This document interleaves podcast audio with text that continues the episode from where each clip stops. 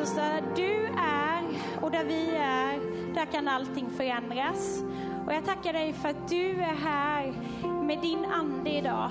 Och du är mild och god som vi eh, sjöng om här innan. Tack Jesus att där du är, där förändras allting. Tack Jesus för denna stund som ligger framöver. Jag tackar dig för att vi får sitta med öppna hjärtan och höra vad du vill säga Gud. Tack Jesus för att du är du och ingen annan. Amen. Amen. Varsågoda och sitt. Tack kära lovsångsteam. Vad roligt att se er allihopa. Eh, familjen Ek är vi, för er som inte vet vilka vi är. Eh, och vi har varit i Tanzania sedan i augusti. Nu ska vi bara modellera här så att alla syns. Eh, och vi åkte till Tanzania med en hög förväntan eh, vad som skulle hända, men eh, vi fick så mycket mer tillbaka. Vi mötte Jesus i Tanzania. Det är rätt så häftigt faktiskt när man får se in Jesus eh, ögon. Då förändras rätt så mycket faktiskt. Eh, och sen träffade vi så mycket fantastiska människor. Eh, och om jag har nog lärt känna Gotte nu, så jag tror faktiskt att han är med. Så vi vill säga hej till Gotte, vi vill säga hej till mamma Pascal, till Nema, till Filippo, till Margaret, till mamma Ganou och mamma Jendo och mamma Felicia. Har jag glömt någon, Daniel? Pendo. Stor kram till er. Ja,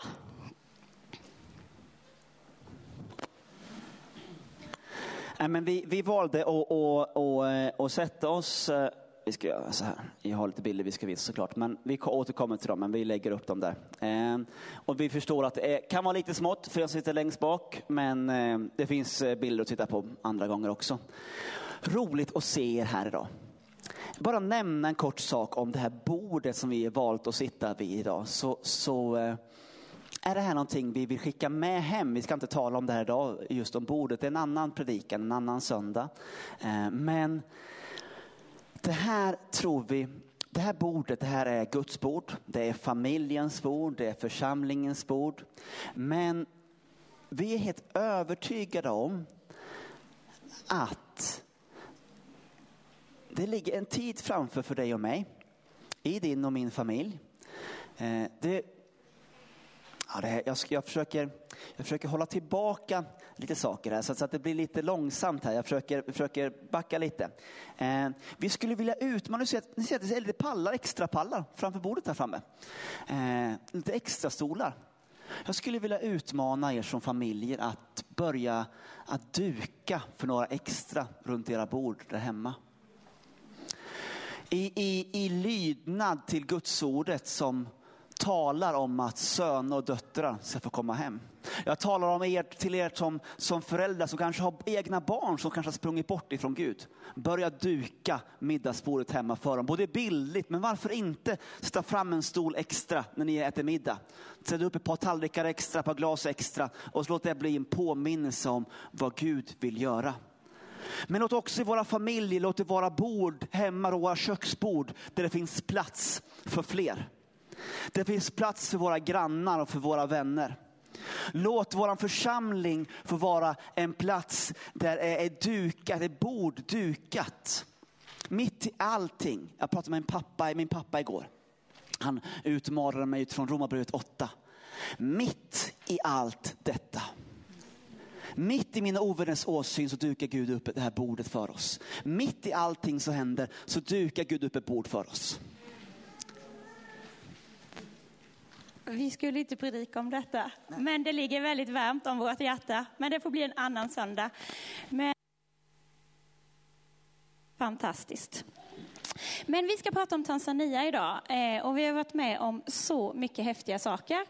Eh, och vi tänkte vi värvar lite vittnesbörd och lite vad Gud har sagt till oss eh, personligen när vi har varit där. Så vi kommer prata allihopa. Men David, du kan väl berätta vad åkte vi och vad gjorde vi? Nu får du byta bild till. Ja, vi åkte ju då till Tanzania hoppas jag att ni vet. Det var trevligt.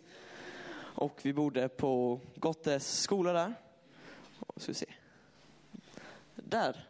Och vi bodde på detta området då med x antal tjejer då. Och där hade gått byggt upp detta området med både skola och eh, syskola. Ja, och eh, allmänt vad vi gjorde där nere så vi byggde fotbollsmål, vi byggde bänkar, vi lekte med dem, vi pratade med dem. Bara umgås med dem riktigt. Och det, gick, det var både lätt och enkelt och svårt. Men det som var svårt var att bygga fotbollsmålen kan jag säga. För de här träpinnarna, man, man beställde att de skulle vara fyra meter. Så kom de 3,50. Och de är ju tvistade som polkagrisar. Så man måste såga av dem ännu mer och ja, det var svårt. Det var lite vad vi var och gjorde. Om du tar. Och sen så varje, ungefär, ja, varje dag så gick vi på promenad. Och då gick vi alltid förbi Gotte äger en förskola. Och eh, där så är vi där och hälsar på. Så då är det, hur många barn är det? 20. 20 barn kanske, som är där. Eh, och då får de... Då är det så att Tanzania måste man kunna läsa och skriva innan man börjar skolan. Så då börjar de förskolan för att de ska kunna gå i skolan sen. Så där lär de ju sig att skriva, räkna och allt möjligt sådär. Och sen får de ju alltid välling på morgonen. Mm. Så där går vi förbi varje dag och det är väldigt söta ungar. De kommer alltid, lärarna säger kom, kom, kom tillbaka. Men alla unga springer ut till oss och kramar oss. Och, så, och sen vill de att man ska lyfta upp dem, krama dem. Och sen går de om och gör det om och om igen. kan ju berätta om dessa kulturkrockar som hände hela tiden och speciellt när vi var på förskolan. Om vi gör så här i Sverige så betyder det ju hej hej. Eller hur barn? Om man gör så här, hej hej, hej Elsa.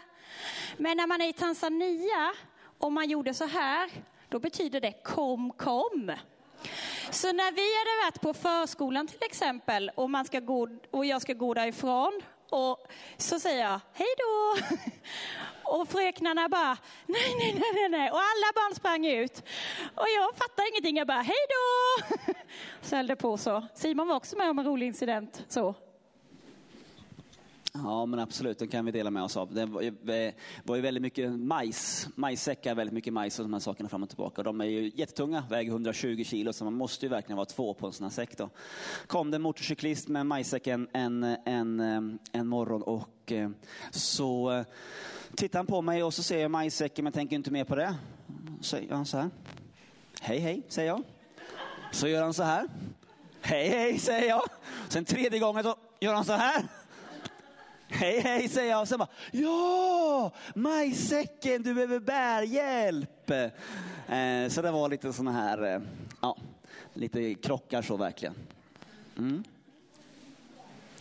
Ja, och sen varje kväll i, i skolorna så lekte vi med dem. Från, det var ju kyrka varje dag, men vissa dagar så var det ingen kyrka och då lekte vi från fem till sex eller från fem till sju mm. varje dag.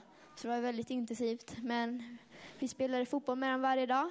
Det var väldigt roligt. Och i slutet byggde vi även ett kubb. Så, då, så vi har lekt och sen tog vi med oss ett brännboll. Men det gick inget vidare det där. De gillade bara bollarna och kastade upp dem. Men, men kubbet och fotbollen gillar de väldigt mycket. Så jag tror de spelar fotboll just nu. Det tycker de nog är väldigt roligt.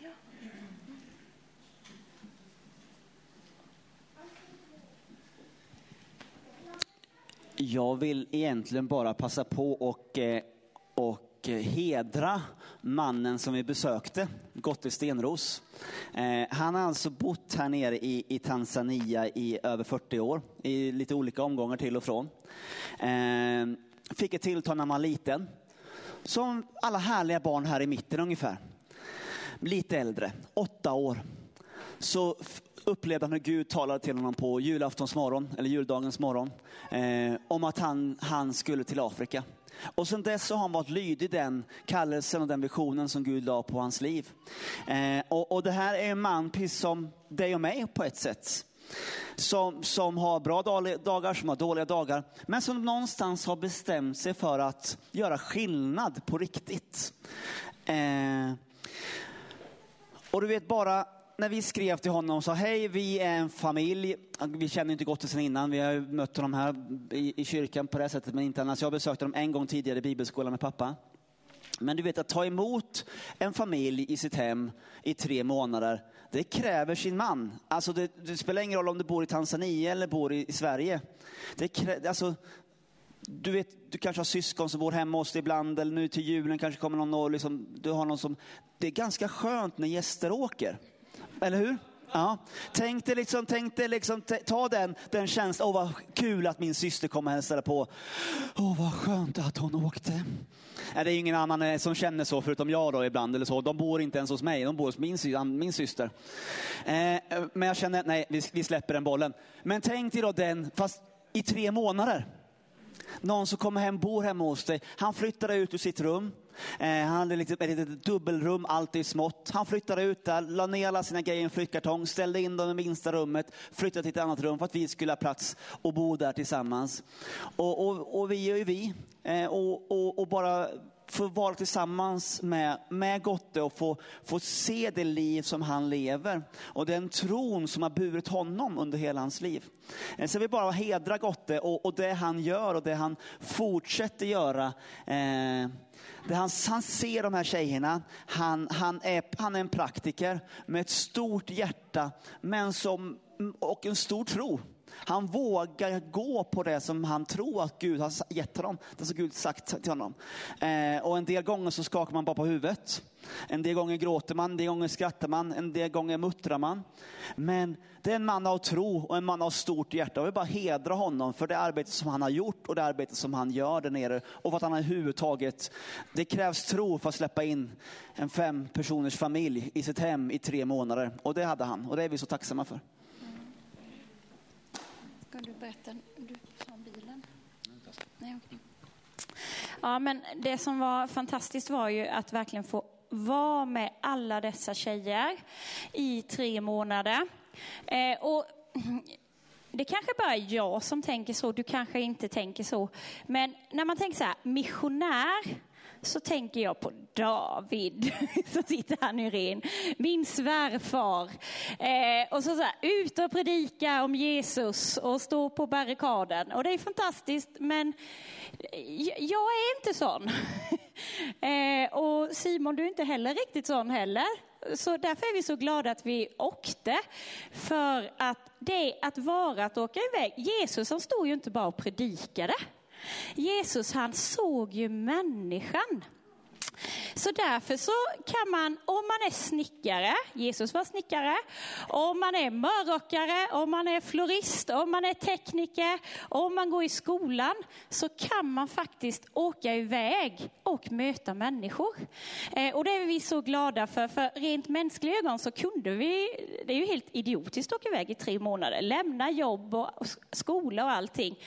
Men vi gjorde det och vi är så glada för det. Och det jag upptäckte när vi var där nere så var det ju verkligen, när man får vara nere och få umgås med och lära känna människorna, då är Jesus så mån om alla människor och om själen. Eh, han är mån om din själ, han är mån om min själ och han är även mån om alla i Tanzania. Eh, och det har vi fått se så mycket vittnesbörd om. Eh, men det kan vi nog ta lite senare. Daniel, vad har vi gjort på helgerna? Eh, på helgerna har vi åkt ut till olika byar och predikat och bett för människor i olika kyrkor. Det har varit lite överallt. Det har varit på åkermarker, det har varit, eller inte åkermarker, det har varit ingenting. Så, så här ser det ut överallt. Här var det väldigt mycket grönt, men det var nog den finaste kyrkan vi var i. Ja, här var den finaste. Här var väl kanske den mest fattiga kanske. Berätta vad som var i taket. Ja, då var, när mamma predikade då var det möss i taket. Råttor. Ja, men de såg inte mamma som tur var. Annars skulle hon ju inte predikat den dagen.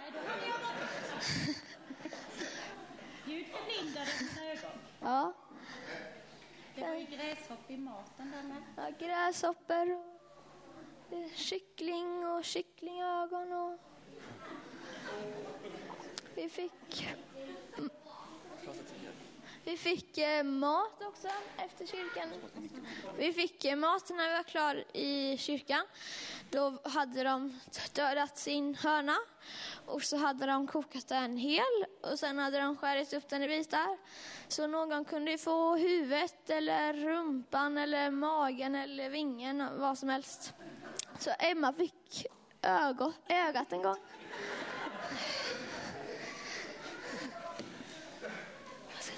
Så att mamma blir vegetarian. Ja, Mamma och Emma blev lite vegetarianer där borta då.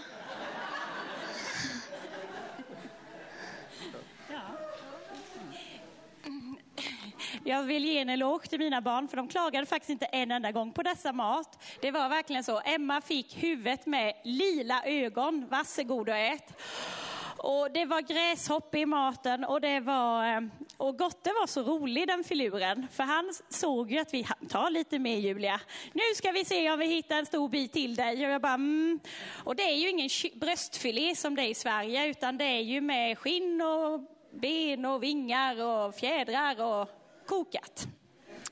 Eh, men det var så fantastiskt att få möta, vara i dessa kyrkor, för det var verkligen ingen ingenstans. Men Jesus var där. Eh, och de hade fått, vi var i, eh, vi var i såna här hyddor, vi var i fina kyrkor. Vi var i en kyrka där det var ett träd, där det var så många häxor på området så de vägrade att en kyrka skulle startas. Men så de hade förbann, då hade de förbannat en plats. Eh, så att det bodde en jättetjock stor orm i detta trädet. Men, och där fick de starta eh, ja, här är ingången till kyrkan. Eh, och där hade de startat tre församlingar sen efter det. Eh, och då fick några, några som ville känna att de ville starta en kyrka, fick detta, då fick de av trolldoktorerna, varsågod du får denna trädet, där får ni starta en kyrka, för de trodde ju inte att de kunde. Men då hade de gått till trädet, kallat på ormen att den skulle ut gick in, hade gudstjänst och sen gick de ut och dödade ormen. Eh, så det var en väldigt häftig plats att få uppleva. Men Daniel, vad hände mer när vi var i kyrkorna? Eh, vi, när vi bad för dem så eh, började de falla ner på marken och grät bara när man sa namnet Jesus. Ja, hela. Ska jag ta upp den här?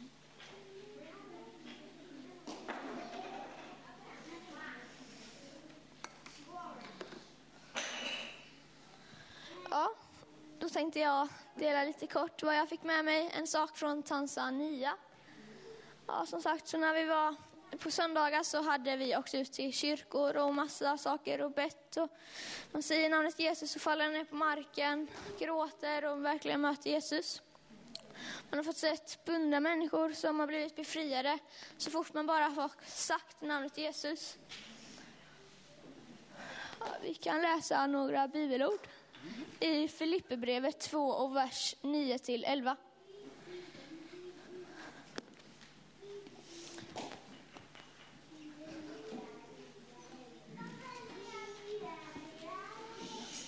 Okej, 9. Därför har Gud också upphöjt honom över allting och gett honom namnet över alla namn. 10. För att i Jesu namn alla knän ska böjas i himmel och på jorden och under jorden. 11. Och alla tungor bekänna att Jesus Kristus är Herren, Gud Fadern till ära. Vi kan läsa att Gud har gett namnet till Jesus och namnen över alla andra namn. namn. Och vi kan också läsa att Gud står över allting, så allting, alltså, allting ska ge vika när vi säger namnet Jesus. Och till sist ska, säger, säger det att alla tungor ska bekänna namnet Jesus. Alltså att alla människor på jorden ska bekänna att Jesus är Herren och Kristus. Kort sammanfattat, Gud, Jesus är namnen över alla namn och är över allting.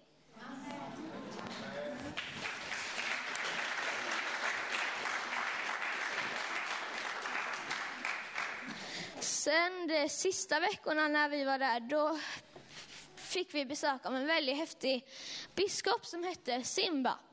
Eh, det betyder lejon på swahili. Gud har verkligen gjort väldigt mycket i hans liv, men en av de coolaste sakerna som jag tyckte, det var om deras mirakelson som de kallar honom. Det var så att eh, den här sonen har haft en... Prata i micken. Mot hakan. Okay. Den här sonen har haft en kronisk sjukdom sedan födseln. Och sen en dag när han är åtta år gammal så märker de att han har dött i sömnen. Så då så kom en granne som var läkare för att bekräfta om han verkligen var död. Och då bekräftade han det. Och så skulle de gå ut och köra själva döda barnet till sjukhuset. Men då stängde mamman dörren så fort hon gick ut, låste alla ingångar och ringde till sin man då Simba, för han var i kyrkan. Och så berättade de att sin son hade dött. Men då så sa de till djävulen att ni får inte hålla kvar min son där. Så jag vill ha tillbaka dem. I Jesu namn befaller jag dig. Sen efter, några, sen efter en liten stund så hör mamman att eh, pojken tar några andetag och så är pojken i liv igen. Så det tyckte jag var väldigt häftigt när han berättade det. Och det jag vill komma med detta är att om något är hopplöst, då är det väl ändå om någon är död. Och då, om, om du har något problem som du känner är hopplöst i ditt liv, då kan du be Gud att han kan fixa det. För man kan fixa en död till liv, så kan han ju fixa dina problem om du har huvudvärk eller ont i benet eller ja, vad som helst. Ja.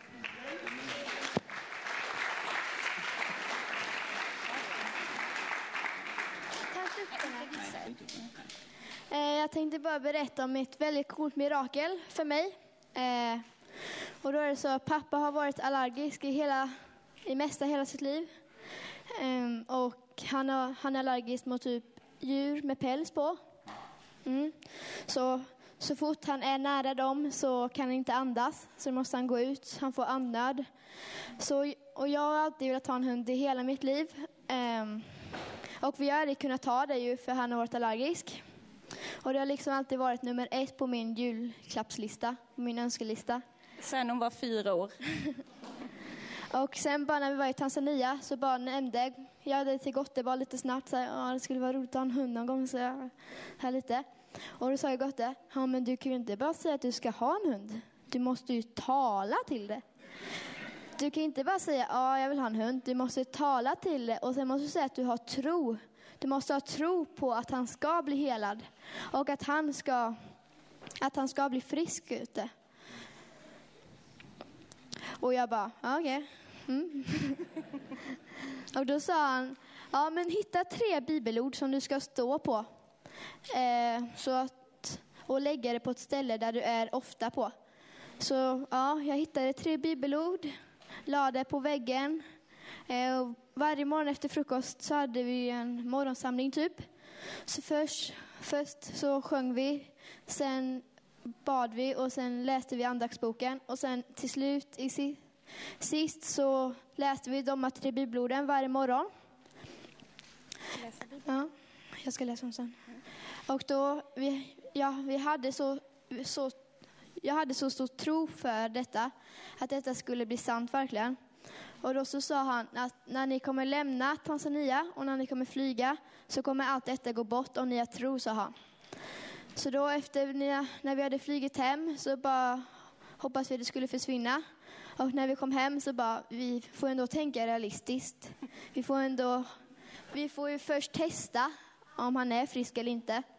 Och hela tiden med jobbet är han ju med hundar och allt sånt där. Och nu så när han är på jobbet så känner han ingenting.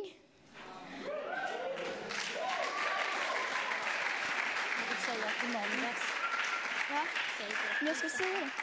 Och han kan andas helt normalt och han är helt frisk.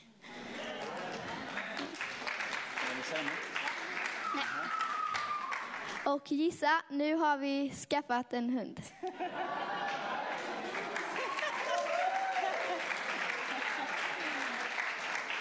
Det, det jag har drömt om hela mitt liv, så vi har tittat på hunden och nu har vi köpt den. Hälsa på den. Den 16 Ja, 16 december så kommer den komma hem. Så det är verkligen världens bästa julklapp. Så detta var ett väldigt stort mirakel. Gud hörde verkligen mina böner och jag har bett om detta väldigt länge och nu har det äntligen blivit sant. Så om du har något, så, om du har något som du kämpar med eller något så ska du bara tro på det, du ta upp några bibelord och stå på det. Och nu ska jag bara läsa de bibelorden som, de tre bibelorden som vi tog upp. Och först är Matteus 7 och 7.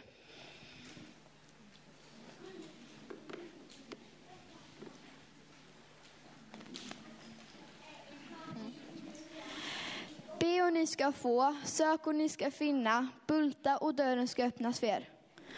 Om, om vi ska få något måste vi be för det och då måste vi verkligen tro för det.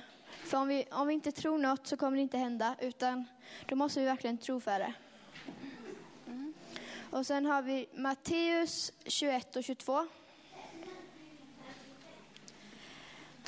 Allt vad ni ber om i er bön ska ni få när ni tror. Och vi måste verkligen tro när vi ber, för då kommer ni få vad ni vill. För annars kommer inget att hända om ni inte tror, för ni måste tro på det. För då kommer under och mirakel att ske när ni tror. Och sen har vi Jeremia 29 och 12 till va- Jeremia 29, vers 12 till 13.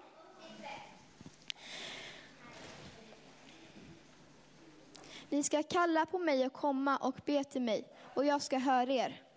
Ni ska söka mig och, och ni ska också finna mig, om ni söker mig av hela ert hjärta. Gud hör er när ni ber, och om vi söker efter Gud måste vi söka efter Gud i hela vårt hjärta. Inte bara en liten del, utan verkligen hela vårt hjärta. Så detta var mina tre bibelord. Eh, och, jag är och detta är för vi har verkligen trott att pappa ska bli frisk. Och, han är verkligen, och vi har verkligen kämpat med detta och nu är han frisk. Och jag känner bara om det är någon här som kämpar med att den är sjuk eller om den är ont någonstans eller om den längtar efter något.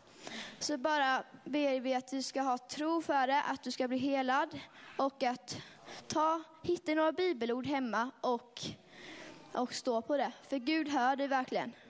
Och detta jag vill säga med detta är att detta var verkligen ett stort mirakel för mig. Och hunden ska heta Bamse. Vad ska den heta i andra namn då? Så, så den ska heta Bamse och i andra namn ska den heta Gotte. För det är han som har sagt det.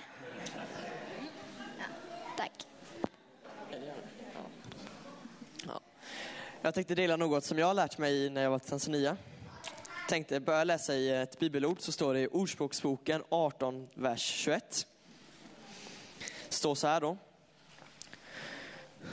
Ordspråksboken 18, 21. Tungan har makt över död och liv. Det som, gär, det, det som gärna brukar den får äta dess frukt. Och då en sak som jag har lärt mig är att tala och att tala har makt över liv och död. Jag tänkte berätta en händelse då att eh, det var så här att en kväll så frågade vi Gotte, finns det några farliga djur här på området här runt omkring? Ja, då svarar han att det finns ju hyener på natten finns det. Men det är ju lite så här ormar, så här svarta mamban, gröna mamban, trefaldigsormen. Ja, det är lite ormar och sånt som nu dör inom en halvtimme. Och, och, det, och bara, det sa han inte på dagen, utan det sa han på middagsbordet när vi precis äter kvällsmat. Och så sa han det, att man dör inom en halvtimme. Och sen sa han, godnatt. Och där satt vi som sitter här nu och bara tittar på varandra. Men då frågar vi eh, också, har du mött en sån tidigare då? Då svarar han, såklart jag har gjort det. mannen har ju bott här 40 år med. Men då sa han att jag såg en svart mamba som kom rakt emot mig. Och då frågade vi han, sprang du då Gotte? Då sa han, nej jag har ingen chans mot den, den går upp i 30 kilometer i timmen. Och då frågade vi, vad gjorde du då Gotte? Jag talade till den, sa han. Godnatt. och, och, och, och så gick han. Och det så här tror jag att det är i Sverige också. Fast ormen i själva sig symboliserar frukta, rädsla, oro och sjukdom. Eller i allmänhet allting som är ont. Att ormen kan börja kräla sig mot oss. Och vi börjar springa. Fast att vi springa i vår egen kraft och att vi vet att vi kommer inte kunna springa ifrån ormen. Och till slut så tror jag att istället för att använda vår talan som Gott gjorde och så att den skulle kräla iväg. Vår talan och säga till ormen att den ska fly, som vi borde egentligen gjort från första början. Så tror jag att ormen är så pass nära att vi börjar kela med ormen istället. Att vi börjar ta upp den och börja gosa med den eller att den är så nära att den biter oss. Och, eh,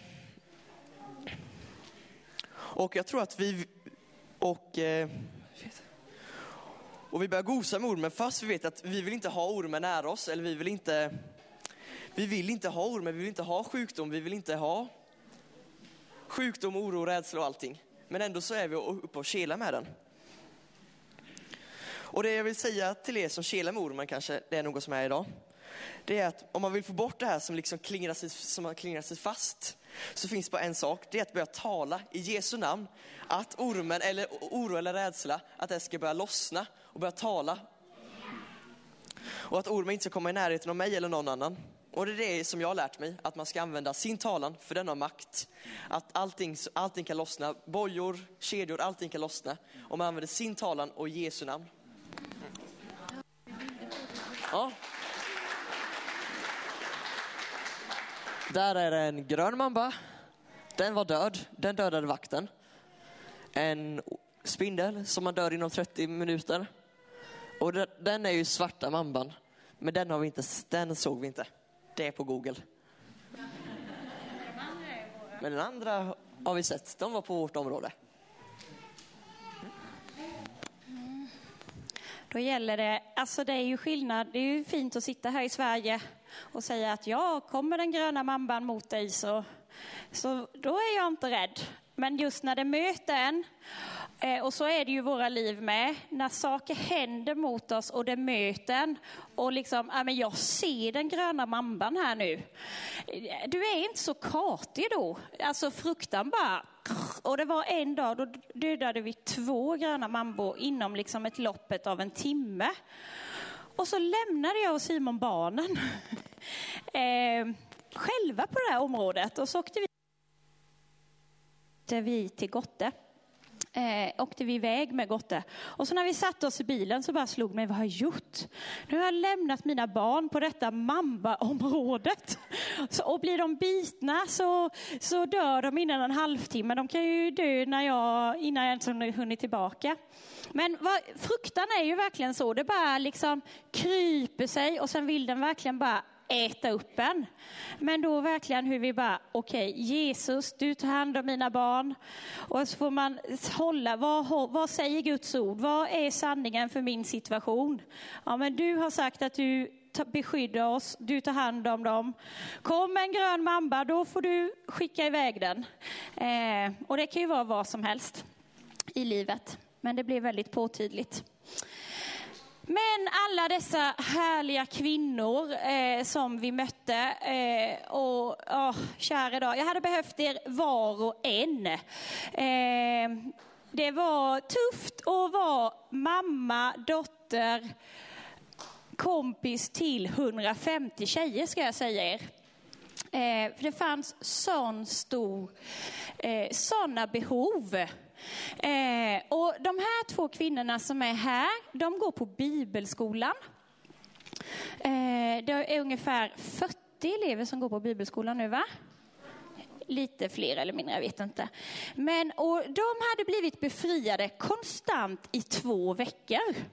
Alltså de hade haft befriade, befrielsetjänst för dem i två veckor. Det slutade aldrig.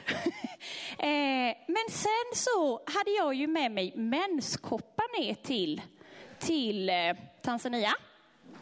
Eh, och det kunde jag ju inte dela ut på en gång för att eh, de är inte som oss svenskar. Det är en annan kultur och det är en annan hygien och de har inget vatten och hela den biten. Eh, så jag delade ut dem bara några veckor innan vi åkte hem.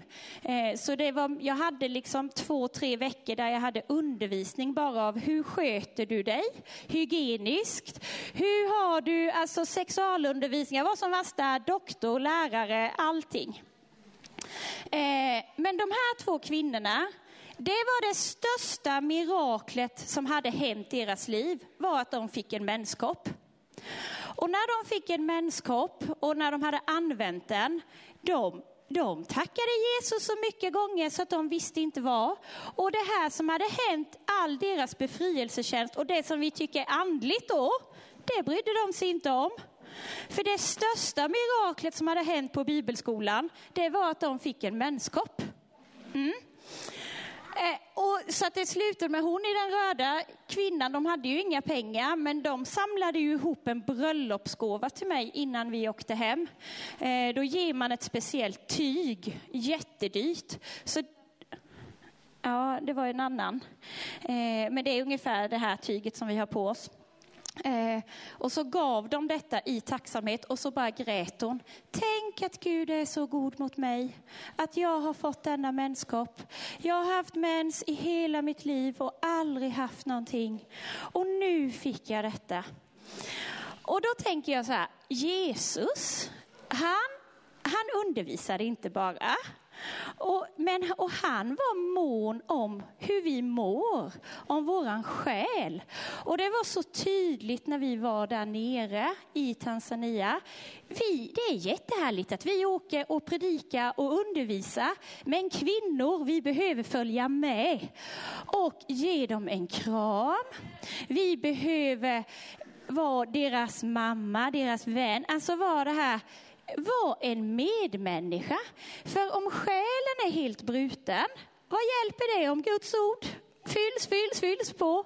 Det kommer bara rinna ut. Eh, och det var så häftigt att se, för vi fick verkligen, för det var en bön jag hade, att själen skulle bli upprättad eh, till eh, alla de här tjejerna vi mötte. Och det blev så tydligt för just de här två då, som hade fått vara med om så mycket mirakel. Men det största miraklet var menskoppen. ja. Eh, och sen, sen på skolan då, då, detta är Margaret. Eh, och hon är anställd av staten för att ta hand om tjejerna. Eh, eh man får ju, Gotte får ju inte gå in där tjejerna bor och var, utan där, var, där bodde hon. Så hon var ju som en mamma för dem. Men hon kunde inte visa några känslor. Detta efter hon, hennes själ blev upprättad. Då tog vi ett kort för då började hon skratta. Men hon, hennes mungipa var som ett streck hela tiden. Hon var lite sur. Eh, och hon insåg ju, de har väldigt svårt att visa känslor överlag i Afrika, där vi var i alla fall. Eh, och, men sen, och sen insåg hon ju att oj, Julia hon kan visa känslor och att det är de mår väl av det tjejerna. Så så fort någon blev sjuk så hämtade hon ju mig och då fick jag sitta vi tjejer, vi tjejer kliar dem på ryggen, masserar dem, ber för dem. Och hon satt där i hörnet sur som en jag vet inte vad. Eh, och ju mer jag var där, ju mer förtroende växtes det ju. Men vad det gjorde med när man får komma och ge en kram, för vad är det kramen är? Det är Jesus kärlek. Eh, och, och, vi hade förbön och det var befrielse. Som sagt, det var möte varje kväll förutom tisdag kväll. Då var det körövning. Så då dansade vi istället. Men, eh, eh, och då och det hjälper, och det är ju fantastiskt när man får möta Jesus. Men ni vet, Jesus han var inte bara mån om när han mötte en människa, när man läser evangeliumet, då, ja, men som kvinnan med blodgång. Hon, hon, då helade Jesus, men han var lika mån att hela hennes själ. Det är den enda gången han säger min dotter. Ni vet hon var förkastad, hon fick inte ens vara bland det judiska folket för hon var oren. Så hon hade inte värdig att göra. Men Jesus tar upp henne i sin famn. Och det kände vi verkligen att Jesus gjorde med dessa eh, flickor då. Och på en skola, det finns de tuffa, det finns de blyga, det finns de som som är coola. Han är, alla grupperingar finns ju där med. Eh, men då bland de sista kvällarna, då stod fem vita svenskar och grät inför allihopa de här tjejerna. Eh, och, det, och vi fattade inte vad som kom över oss, men vi storhulkade alla fem och där framme och så satt allihopa. Och så, men det var bara Gud som kom över oss med ett gråt, för det förlöste någonting med dessa tjejer. Så då gjorde vi så att alla skulle komma fram och krama oss, sa vi. Eh, för då fick jag bara till mig att Jesus kärlek skulle komma till dem. Men tänk er då att man inte visar några känslor, du visar ingen närhet. Och så ställer sig alla dessa 150 tjejer på ett led Ja, där är det coola gänget, det ser ni. Mm. Eh, och hon till vänster där, hon kunde inte ens skratta i början. Men där ser ni att hon skrattar lite. Men då så stod de där och en efter en kom och varenda gång de kramade oss så bara kom Guds närhet över dem. Och de började gråta, en efter en. Och så såg jag ju Margaret då, satt där och så började hon titta så här, titta och titta. Och den här kön tog aldrig slut. För att de här tjejerna ville ju, de ville ju att, de ville ju ha mer. Så när de hade fått, då ställde de sig sist. Och så höll vi på så jättelänge, men jag kände ju bara Gud upprättade ju deras själ på om och om på ett. Och till slut så gick Margaret och då gick hon förbi alla i kön och så kom hon till mig och så ville hon ha en kram. Och så fick hon en kram och sen började hon skratta. Mm. Eh, och det var ett sånt stort mirakel. Och då tänker jag så här, Gud han älskar alla oss. Och han vet, han älskar dig. Han vet vad vi går igenom.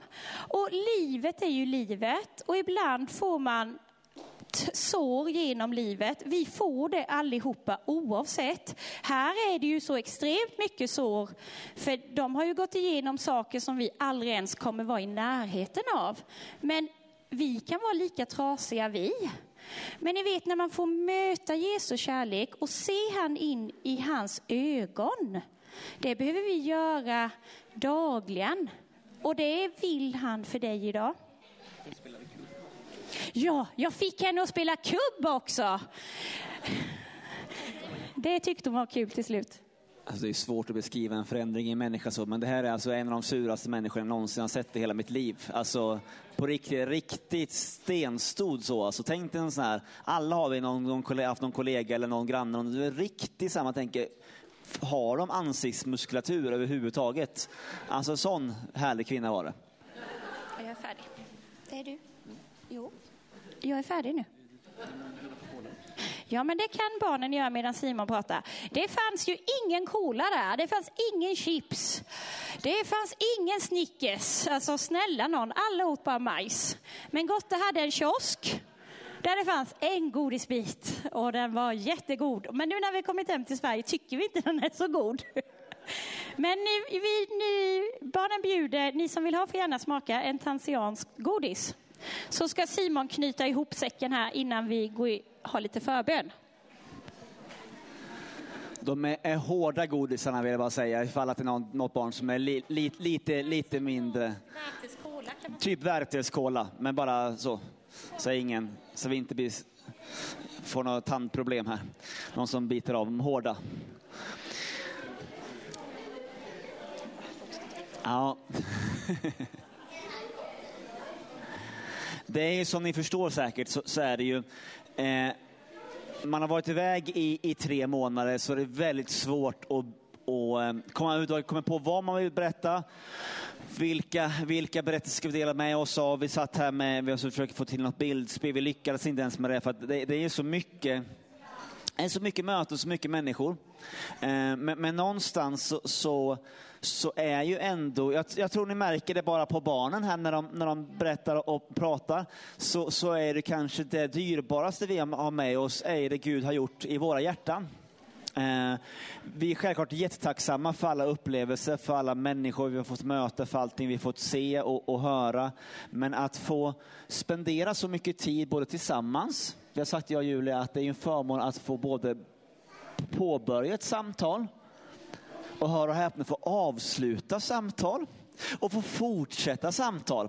Eh, alltså just det här, ni vet ju själva i er relation så man, man liksom, det är de här två minuters grejerna, men att, att, bara få prata färdigt om någonting, att få fortsätta samtala om det eh, och så vidare var ju fantastiskt lyxigt bara det för oss alla. Eh, jag eh, vill bara kort göra så här. Ska se. Mm -hmm.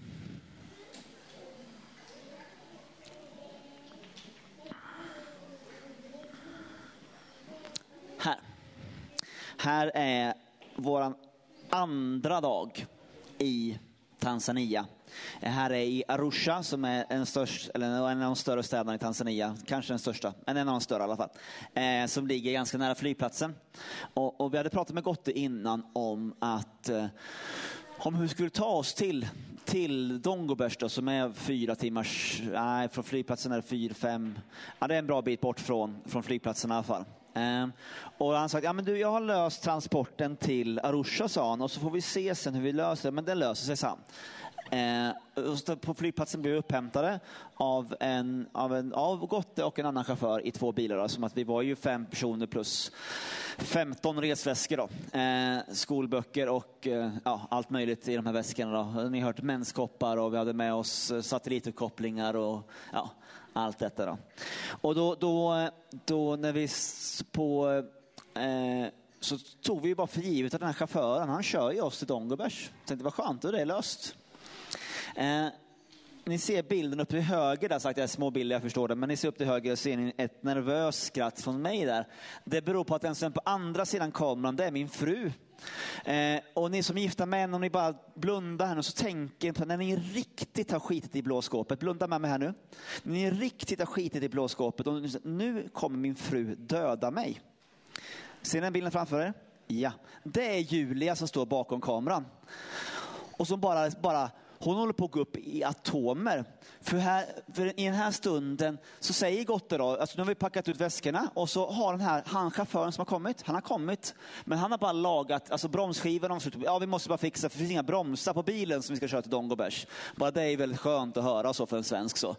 Eh, så, så, att, så att han, han chauffören kom, han var chaufför slash bilmekaniker, så han bytte bromsskivor där. Ja, men skönt, men hoppar vi in och åker då. Och så tar han och sen så, så hoppar han på sin motorcykel och åker. Var, var, ska han? Ja, men han var färdig så Gotte. Jaha, sa jag, men hur, hur ska vi komma till Dongobers då? Här säger Gotte. Och så bara gör han en här mic drop och så här, fast han gör en key drop och så bara släpper han nyckeln i min hand så här. Så står jag med bilnyckeln där i ett nytt land med vänstertrafik. Ni som har besökt Gotte, ni kan ju också intyga, David skrattar ganska gott fram, jag kan förklara varför, för han har åkt med Gotte. Pappas guppar också är borta. Han har också åkt med Gotte. Och då kan man säga att det är en sak att åka med Gotte på den här vägen. Det är en annan sak att köra själv på den här vägen. Speciellt eftersom det är vänstertrafik. Eh, och alltihopa det här runt omkring då. Så det, är, så det är det här lilla nervösa skrattet där då. Så jag fick ju bara ta ett djupt andetag, för då hade gått redan kvällen innan, suttit och undervisat oss eh, om, vad hade han, han hade berättat om, om änglarna, han har berättat om, om, om diket där, om bron och körde över, det kan ju du berätta vi hinner inte berätta om detta egentligen, men det är jättehäftigt för då var det, då var det en stor bro som hade gått sönder. Alltså hela bron var av, så det var ett stup, det var två berg och en bro emellan. Eh, och då hade de försökt laga med vasspinnar. Kaktus. Kaktuspinnar och trodde seriöst att man skulle kunna köra över det. Typ scoutslane. Eh, och Gotte kommer med en lastbil fullastad med majs. Eh, och eh, afrikanerna vill ju inte testa och se om man kan åka över. Eh, utan han hade ju, men då hade de ju sagt, då får ni åka över först och se om liksom det håller. Men det, det håller ju inte, säger jag, svensk gärna. Ja, men då frågar man änglarna, Julia, om det är grönt ljus. Man frågar Gud om det är grönt ljus, om änglarna är med. Och jag fick grönt ljus. Så jag satte mig i bilen och körde över. Och det höll. Sen kom ju nästa lastbil då, eller bil. Eh, men då höll det ju inte. Nej, men de hade ju inte fått grönt ljus. Så då sa Gotte, vi har grönt ljus, Simon kan åka. Och ja, det är skillnad att säga det, men när man ska uppleva det, då är det lätt att fruktan slår en i ens liv. Och det gjorde det. Och jag hade ingen tillit på min man faktiskt. Så jag sa, jag och Emma åker med Gotte. Gode Gud välsigna er och beskydda er, men vi åker inte med er. 100 procent sanning. Nej, så, så där stod jag. Och, och, och äh, jag, alltså när vi kommit hem som har ett brett kontaktnät och en del som känner en på lite avstånd, så ja men ni är ju sådär modiga. Så här. Nej, det är ju det som är problemet. Att vi är inte speciellt modet av oss. Vi gillar att ha kontroll på saker. Vi tycker om när vi vet vad som händer. Jag, ger mig gärna in i, tuffa saker, men då vill jag ha lite förvarning liksom, så kan jag förbereda mig lite. Och i, i min liksom, i, vänstertrafik i ett nytt land hör liksom inte till, till det jag tycker, oh, men vad käckt, det var kul. Det sitter många som bara, wow vad roligt. Nej, jag tyckte det var jättejobbigt och jättetufft. Därav det här nervösa skrattet då. Eh, och, och, ni ser den harmoniska bilden tagen strax innan här. Här står ju alltså, gott om du lyssnar på detta så älskar jag dig, men du är en filur. Här står ju alltså den här mannen då och ser glad ut, för han vet ju att han om typ 30 sekunder ska ge mig bilnycklarna. Det är därför han ser så glad ut. Och jag ser också väldigt harmonisk ut, för jag har ju ingen aning om detta. Tänker vad skönt, det är en chaufför som löser detta. Ja. Um, ja, vi, ja, vi kan ju slänga upp, vi kan säga, vi kan få köra utan...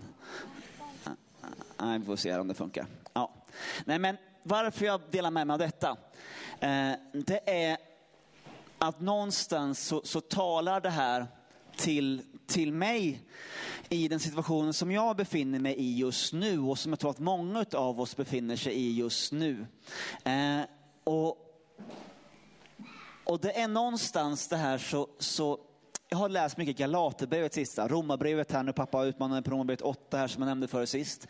Men Galaterbrevet 4 och 5 talar om, precis som Romarbrevet gör, om oss som arvingar.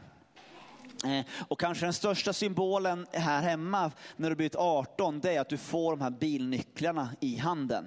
Du är myndig, du har tagit det liksom, eh, myndig är lika med körkort liksom, och så får de här bilnycklarna i, i handen.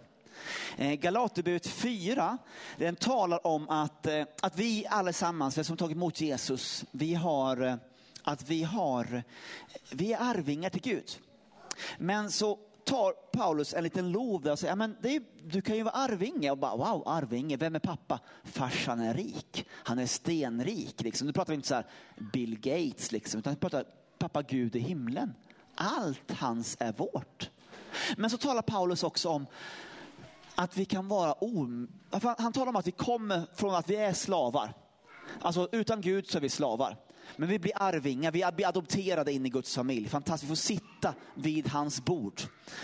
Kung David pratar mycket om bordet som han, Gud dyker upp för honom. Men, men Galaterbrevet talar om att vi var slavar, vi är arvingar, det kan inte Gud ta ifrån oss. Ingenting kan skilja oss från Guds kärlek. Romarbrevet 8. Ingenting, varken liv eller död, varken makter, höjder, djup. Han kör hela balletten. Inget. Men vi läser Galaterbrevet så inser vi att vi kan vara arvinge och så kan vi vara omyndiga. Vad är, vad är, en, om, vad är en omyndig? Mina barn, alltså, alltså, det är ju att du inte har, du, du, är, du är i familjen, det vill säga du är frälst. Men du har inte, den, du har inte fått bilnycklarna helt enkelt. Eller det kanske är så att du har bilnycklar men du kör omkring, jag pratade med min hemgrupp om detta, så till dem sälj epan, sälj A-traktorn.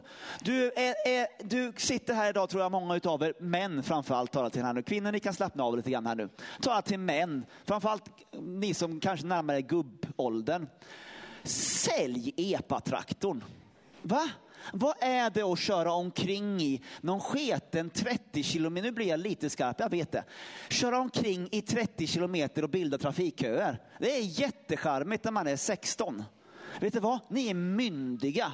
Ni har fått en auktoritet given utav Gud. Det här gäller er kvinnor också. Auktoriteten har ingenting med någonting att göra, förutom att du är Guds barn. Vi är barn till kungars kung och herrars herre.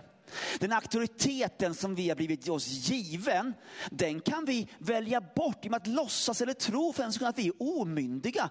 Ja, men jag är Guds barn. Du har fått auktoritet i namnet Jesus. Det mina barn talar om här, det är auktoritet. Att tala till saker. Vi ber för saker. Sluta inte att be för saker. Sluta inte att tacka Gud för saker. Men du vet vad? Det är dags för dig och mig att börja tala till saker. Till sjukdom, till ångest. Vi behöver tala till mörker i våra familjer. Vi behöver tala till mörker i vår församling. Vi behöver tala till mörker i våra, hos våra grannar, i vår stad, i vårt land och i vår värld. Och vet ni varför? För vi är myndiga. Alltså för allt i världen. Jag är så trött på epatraktorkristendomen. Vi, vi tänker att vi kör omkring. Guds pappas garage, det är fyllt. Det är, det är Mercedes-Benz suvarna. Det är McLaren F1. Det är stridsvagnar. Det, du är myndig, du har körkortet. Ta nycklarna och ut och kör. Men för allt i världen. Det är jättekanon. David han får inte ens börja köra epatraktor. Nej, det får han inte. Nej, det får han inte. Han får köra epatraktor. Och det är ju fantastiskt att David kör epa. Det är jättehärligt, de här vittnesbörden som vi talar om familj, som mina barn talar om här. De kör lite moppe, de kör epatraktor. Fantastiskt. Om du som har varit kristen och troende i 10, 20, 30, 40, 50 år fortfarande puttrar fram i 25 kilometer på din moped och tycker det är charmigt då har du missat vad det handlar om. Det är dags för dig att, alltså hur många får plats på en moped? Du ska ta med dig människor dit du ska, eller hur? I Tanzania så man, jobbar man hårt, du får plats med fyra personer på moped. Inklusive typ en madrass, en parabol, en stege, ett par yxor. Det funkar liksom. Men vet du vad? Vet du vad? I Gottes bil som han körde där, en härlig Toyota SUV. Vet du vad? Vet du hur många man får plats i en sån bil? 25! På riktigt. Jag satt underst. Yes. Det är din och min kallelse. Att ha utrymme, att ha plats, att tala till saker som inte är till som om de vore till. Varför? Ja, men det är jag, Simon Ek. Vem skiter väl fullständigt precis allting. Du skiter i det, jag skiter i det, demonerna skiter definitivt i det vem jag är. Men Jesus, namnet Jesus. I det namnet så finns en auktoritet och en kraft. Och det talar Romarbrevet om, talar Galaterbrevet om, Bibeln talar om det. Läser du din bibel förresten? Jag ska inte börja med det. Det är dags att börja läsa. Det är dags att börja, och inte, nu pratar jag inte så här, bib, Gud välsigne bibelläsningsplanerna. Tack Jesus för bibelläsningsplanerna. Vet du vad? Det är dags för dig och mig att börja fastna, riktigt köra fast i ett kapitel.